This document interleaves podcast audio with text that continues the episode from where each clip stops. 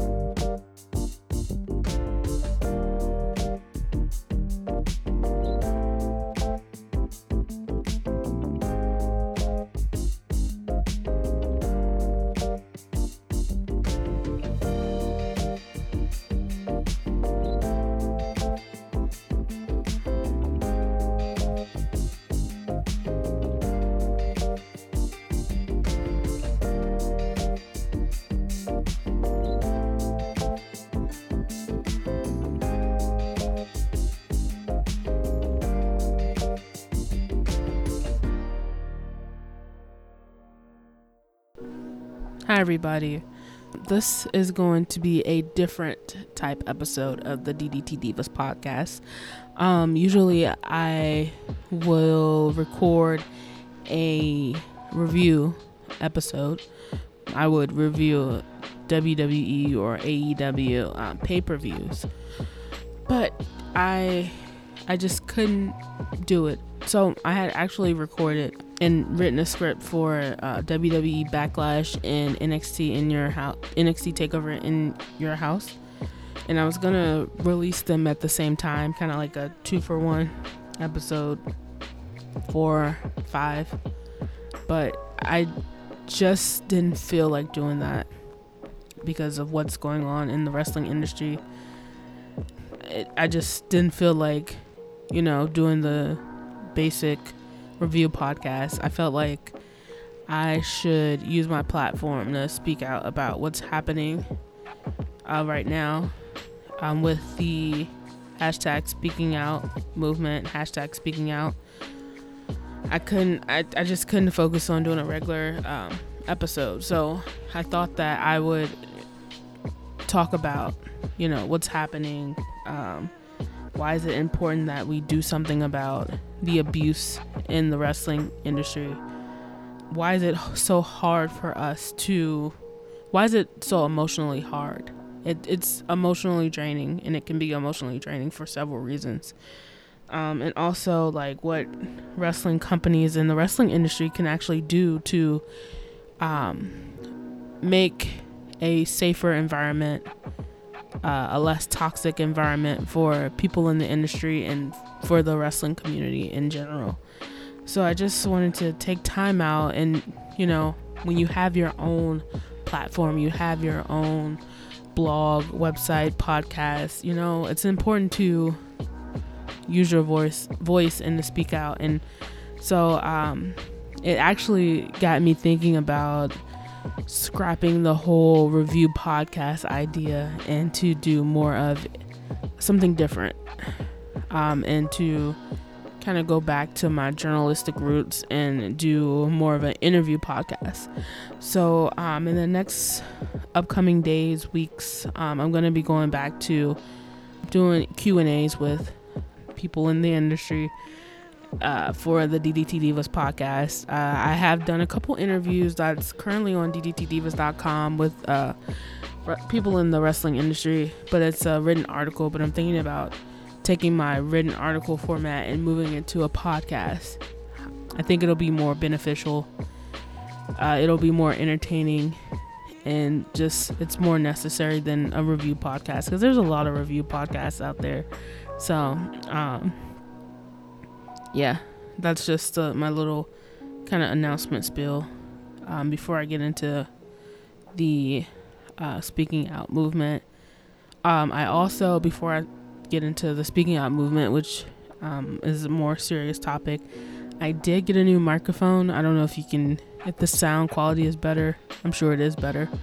But I did finally get my microphones for the podcast, so hopefully the sound quality is better than what it was at first. But now let's talk about speaking out, hashtag speaking out. So for me, I first um, noticed the hashtag in the movement last week around Wednesday or Thursday. I believe it was Thursday. There were um, a few people who spoke up, a few survivors who spoke up. I will not use the term victims. These people are not victims. They're survivors. They were um, abused and used and manipulated. They are survivors. So um, I did notice a few survivor stories in um, Wednesday, Thursday-ish on Twitter.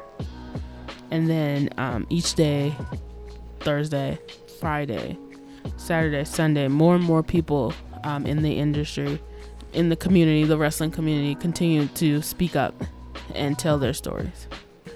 And this is very important. This will change the wrestling industry for good. And when I say for good, I mean for the better. It's something that's necessary. Uh, and this is a movement that is very important because I hope it will remove all of the abusers from wrestling promotions, big, small, mainstream, independent. Uh, just remove these abusers to create a safer environment and a less toxic environment for people in the wrestling wrestling industry. And I also um, noticed that there hasn't been a lot of main mainstream media coverage, which is kind of disappointing. Uh, as a person who has a background in journalism, it's kind of sad because I think that this is something that should be reported. These survivors, their stories should be reported to more people. And, you know, once with mainstream media, you will get a little bit more investigations and more stories. And, you know, I feel like it'll be something, it's something that's necessary. So far, I've only seen uh, a Sports Illustrated uh, article and maybe a Forbes article covering uh, hashtag speaking out. So I kind of want to see, you know, more media coverage. And I know some people have been wondering, like, what about the wrestling community? Where are these wrestling journalists? I say this as someone who uh, has worked, I don't want to keep saying that I've worked in journalism, but um, I don't know if the wrestling co- community, the content creators, are capable of doing this type of serious investigations. I mean, they can. I'm sure there's a lot of people that are capable of doing it, but there's also some people that I feel like are not capable of handling such a serious topic in a way that is respectful, tasteful, ethical. So, you know, I, I would like to see I more people, more actual like journalists in the wrestling community, you know, step up and do it. But it does take a lot of resources, a lot of time, a lot of skills to actually cover such a such a serious and sensitive topic. And, you know, I'm kind of like ranting. I, I do have like bullet points and I, I want to talk about a couple things, but it might come off as a rant because this is something that is very emotional, very serious to me. Um, so, and it's something that can be hard to talk about. And also, by the way, this, what, you know, what I'm saying um, is from a fan's perspective, a fan who has, I do know some people who have worked in the uh, wrestling business, who have wrestled on the independent scale um, for a little bit of time, and also by talking to a few Um, wrestlers, interviewing, and, you know, just um, knowing a couple wrestlers, um, but I'm, I'm not I've never worked in the industry, and I'm, I'm a fan um, who happens to know a few people. But I noticed that the last couple of days it's been hard for several reasons. It's hard because we empathize with the survivors. We, you know, I empathize with the survivors. They are very brave people for coming out and telling their story, especially in an industry that seems to kind of sweep things under the rug. I mean, if you have been watching lately uh, Vice's Dark Side of the Ring, you'll notice how things can be pushed aside, swept under the rug, covered up, covered up uh, in the wrestling industry. So these survivors are very brave, and you know, I they're very brave people for telling their story and for being telling their truth and for speaking up. And I noticed that we as a society, not just in wrestling, but as a society, we have this celebrity worship, and that's another reason why it can be hard for people, because we we we shouldn't, but we do sometimes, you know, look to these celebrities, and you know, we don't really know them, but we think that we do because we see them on T V, we watch their movies. For wrestlers, we watch them wrestle on T V or at indie shows, and we think we know them, and it can be hard. And I've seen some people tend to say really negative things about the survivors and tend to not believe them because because so and so um, wrestler is popular, they have a big name, they've been working in the industry for a long time, or you know, they have a they're really talented, or they have an amazing work rate, they're always working they're always working hard, they're doing their best for their company, and they're working hard for the fans. So people tend to sometimes, some of us people, uh, fans tend to decide that we are going to not believe the survivor because of the popularity level of the wrestler. And also, you know, it's hard because emotionally hard because um, just because the abuser was good. I mean, stepping back a little bit, a lot of the people who have survived this trauma have worked with the abuser. They, you know, they know them. Uh, they're their, they are their colleagues, so they spend a lot of time with them. And so people who may not have been abused may also have worked with this person and spent a lot of time with this person. So just because the abuser was good to one person or several people, it doesn't mean that they didn't abuse someone else. And that can make it hard because sometimes people know the abuser, and they, or at least they think they knew them, and they don't know how they treat other people or what they have been doing. And that also makes it hard to process what's going on.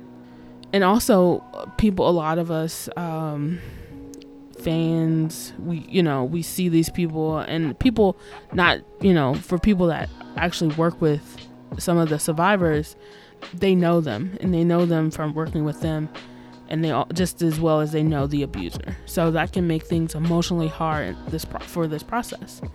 And so um, the other day, Friday, I tweeted that I felt a little guilty, slightly ashamed to watch SmackDown, uh, to watch wrestling, because, you know, it just felt wrong, because I'm me sitting here knowing that there are people out here that have used, abused, and mistreated other people.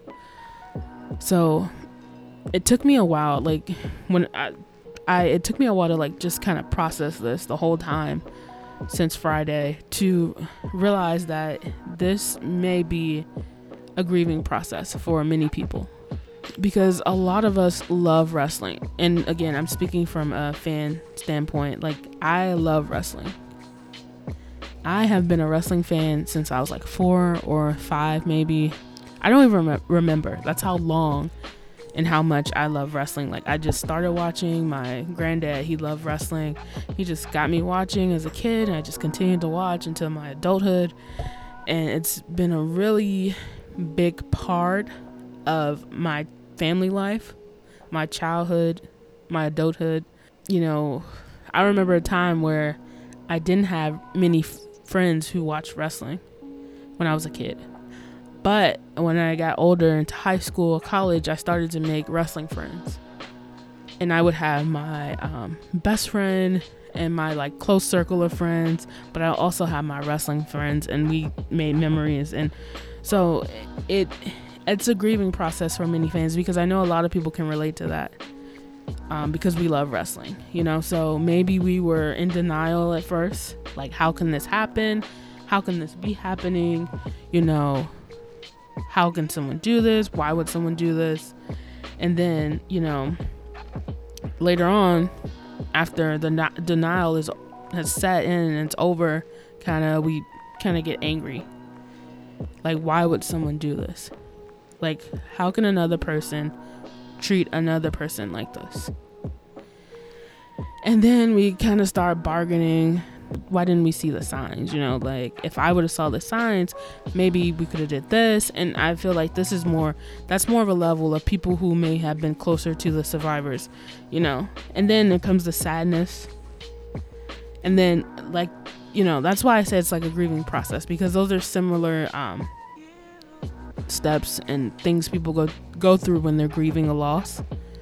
And then you finally have to accept it. But instead of accepting it accepting it I feel like there is work to be done, um and I'm not really sure how we can do a better job.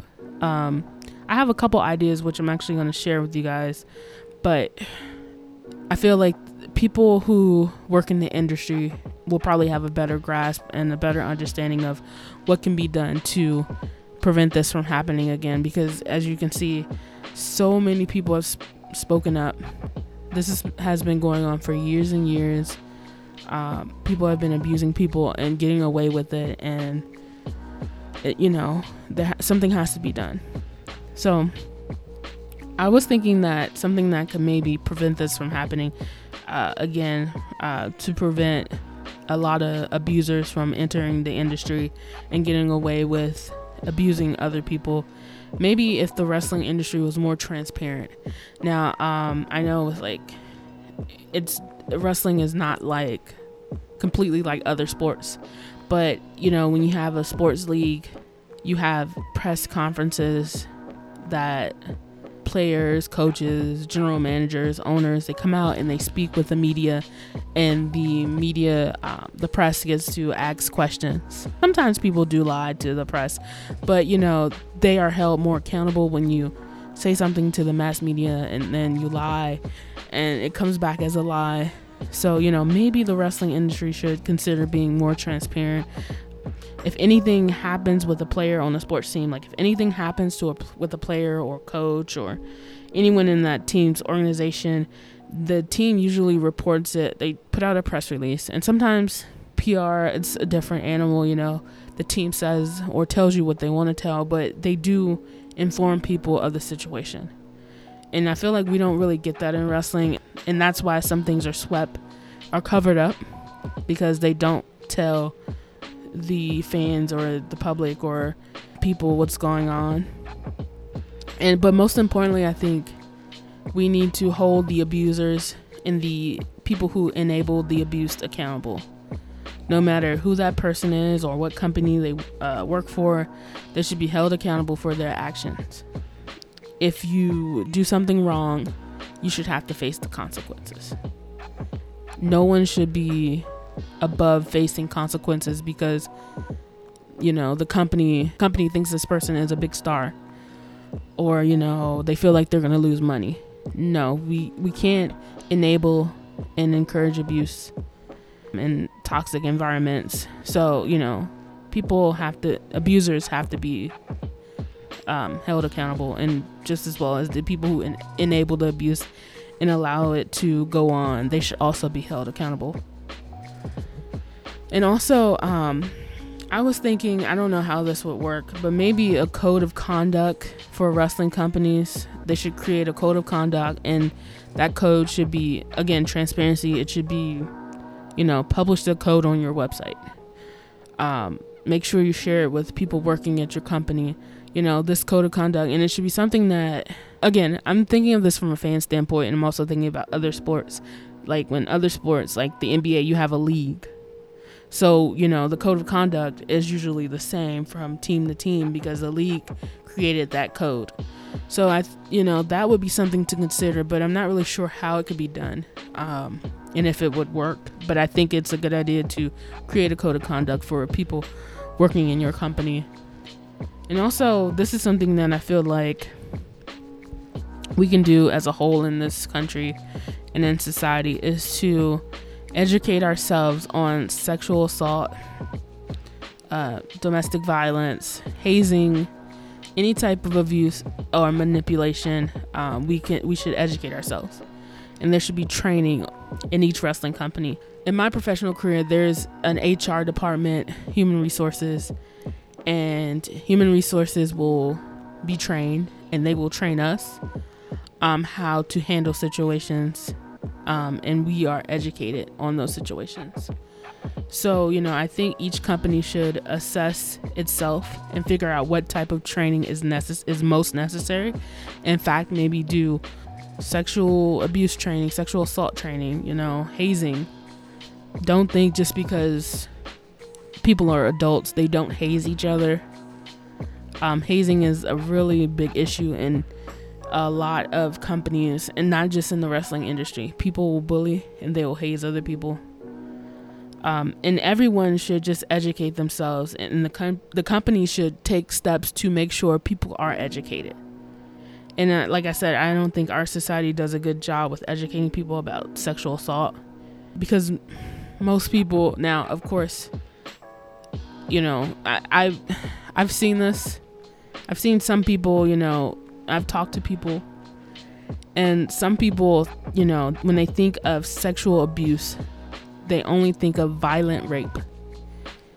Uh, people tend to not think about or kind of forget that without consent, any sexual activity is abuse. Without consent is abuse. So, you know, um, education, you know, educate people. That's a big one. And, um... my final, you know, how can we make a change? Maybe, you know, how can we change the wrestling industry for the better? This is more for the fans. Um, and as a fan, I will, I can speak on this as a fan. I think we should eliminate the term ring rats. It is a derogatory term. It's used in a very insulting way. And I've seen a lot of people use the, the term ring rats, uh, in the last couple of days, last week, this week, to justify sexual abuse. Like, no, let's just kill the word. It's let's not use the word ring rats, and let's not um, label people. And, you know, people are quick to label someone as sexually promiscuous, but they are. It's, but it's harder for them to believe that someone was has been sexually abused.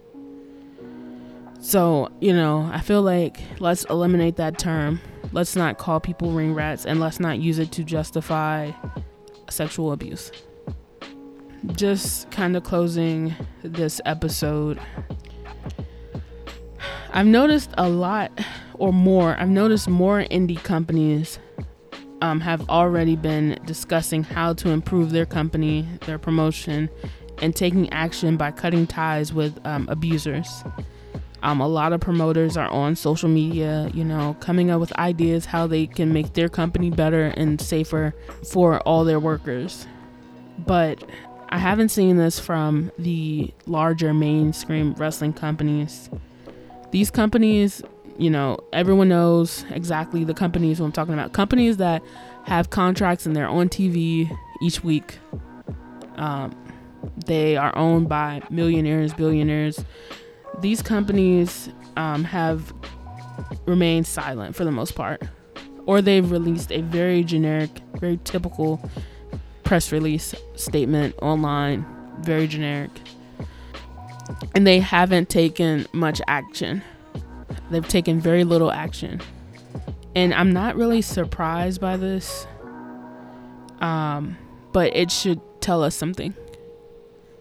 You know, and this is, I think, one of the reasons why I said I felt a little ashamed or a little guilty, because these larger companies they tend to not care.